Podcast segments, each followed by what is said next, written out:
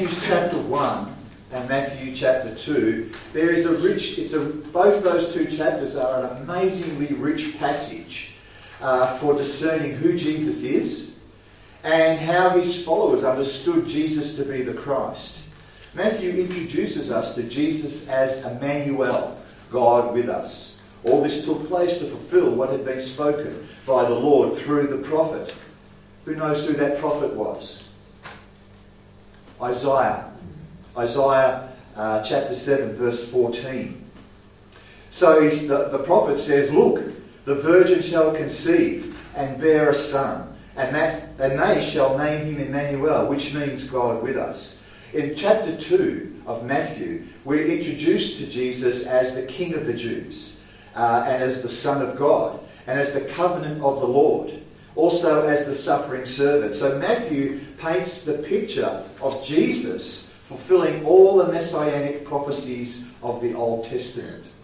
However, we are here this Christmas Eve to focus on the first aspect of Jesus' identity.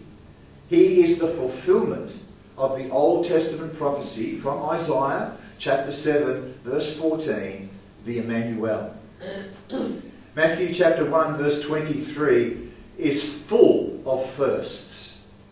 It's the first Old Testament quotation in the New Testament. It's the first of Matthew's fulfillment texts that Jesus is God incarnate and it is the first place we encounter the incarnate Christ. In Matthew, in, in chapter 1 of Matthew, verses 18 to 25, Matthew recounts Jesus' earthly parents, the Virgin Mary, and as he calls Joseph, the righteous Joseph. And as with Jesus' Davidic uh, genealogy and the Davidic lineage of Joseph is mentioned also, as in uh, the divine origin of Jesus' birth.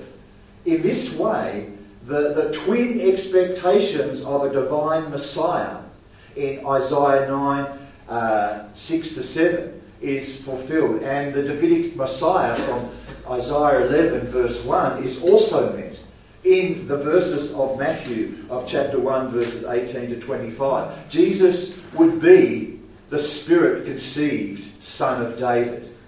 Now, quoting from Isaiah 7:14, Matthew explains that while Jesus is his birth name, Immanuel is his factual identity.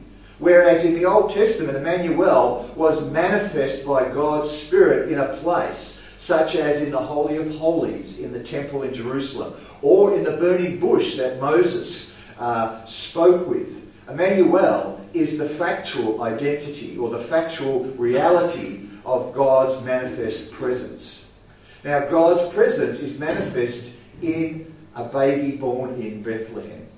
So, what was transparent and temporary in the Old Testament, the dwelling of God's Spirit with Israel, was now made permanent and eternal. This is just one of the innumerable ways that Jesus supersedes the Old Testament types. By taking on flesh, God permanently affixed himself to his covenant people of all generations. The, the incarnation this evening, of which Matthew describes, is the blessed reality that for eternity the Son of God will dwell in the flesh. And more specifically, through the incarnation, the Son of God will unite with his covenant people. This is to say that in taking on flesh, Jesus did not take on the corrupt flesh of Adam. Rather, being born by the Spirit became the last Adam, one who is the head of a new race of humanity. Verse 21 of Matthew uh, chapter 1 says, For he will save his people from their sins.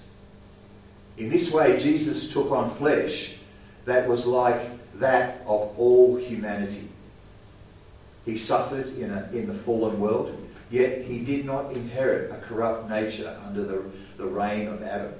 Romans chapter 5 verse 12, 18 to 19 explains this. It says, Therefore, just as sin came into the world through one man, and death through sin, and so death spread to all because all have sinned. Therefore, just as one man's trespass led to the condemnation of all, so one man's act of righteousness led to justification and life for all. For just as by the one man's disobedience that many were made sinners, so by one man's obedience that many were made righteous. He was a new man, full of God, full of man. He was, as is, and forever will be, Immanuel. Just knowing this truth is not enough to save us tonight. But without it, there is no salvation. Without it, tonight, there is no gospel. Without it, there's no hope for humanity. Uh, no hope for humanity's return to God's glorious presence. So, the birth of Christ is a glorious display of God's self effacing love for humanity and God's gracious plan to raise the weakest sinner to the highest of, the heights of glory tonight through one who took on flesh in order to ransom sinners and bring them back to God.